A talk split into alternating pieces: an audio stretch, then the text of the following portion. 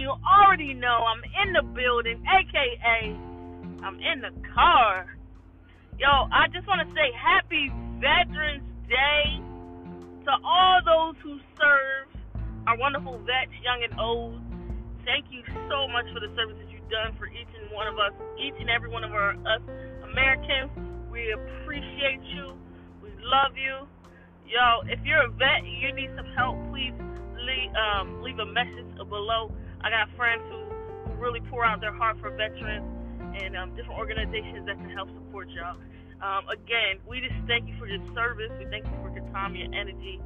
We know for a fact that America wouldn't be the land of the free and the home of the brave if it wasn't for each and every one of the vets. Um, that have served from years past to, to present and also future. So we thank you. I want to dedicate this message right here to my father, who's also a Navy vet, and I want to dedicate it to my grand, grandfather, um, um, Edward Chappell, who uh, was also a vet.